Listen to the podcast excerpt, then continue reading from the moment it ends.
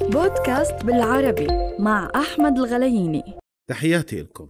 لا شك أن الذكاء الاصطناعي بدأ يجتاح العالم بشكل كبير وخاصة في الآونة الأخيرة حيث ظهرت الكثير من الأعمال الفنية والإبداعية يستخدم بها هذه التقنية وبطريقة لا يلمسها البشر. فقط مهمة المستخدم أن يضع أوامر كتابية أو صوتية وتقوم التقنية بعمل كل شيء.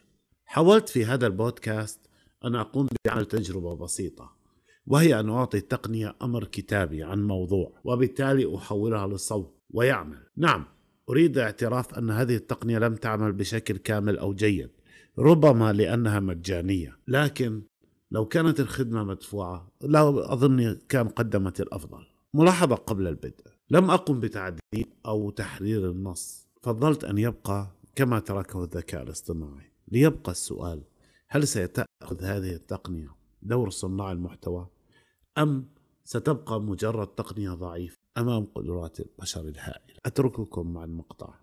هذا البحث تعريفا بنظرية التنمية العقلية ورؤية الباحثين الآخرين لها. إن العقل يمكنه الإنسان من التخطيط للواقع والتعبير عنه والتعلم.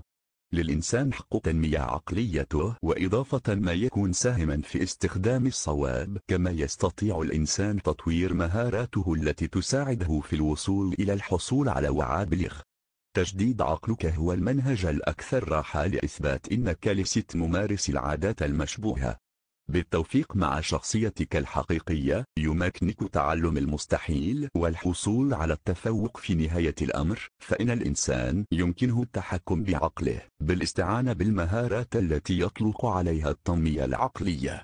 جمع هذه المهارات يؤدي إلى تطوير السمات والإحساس لنعلم أن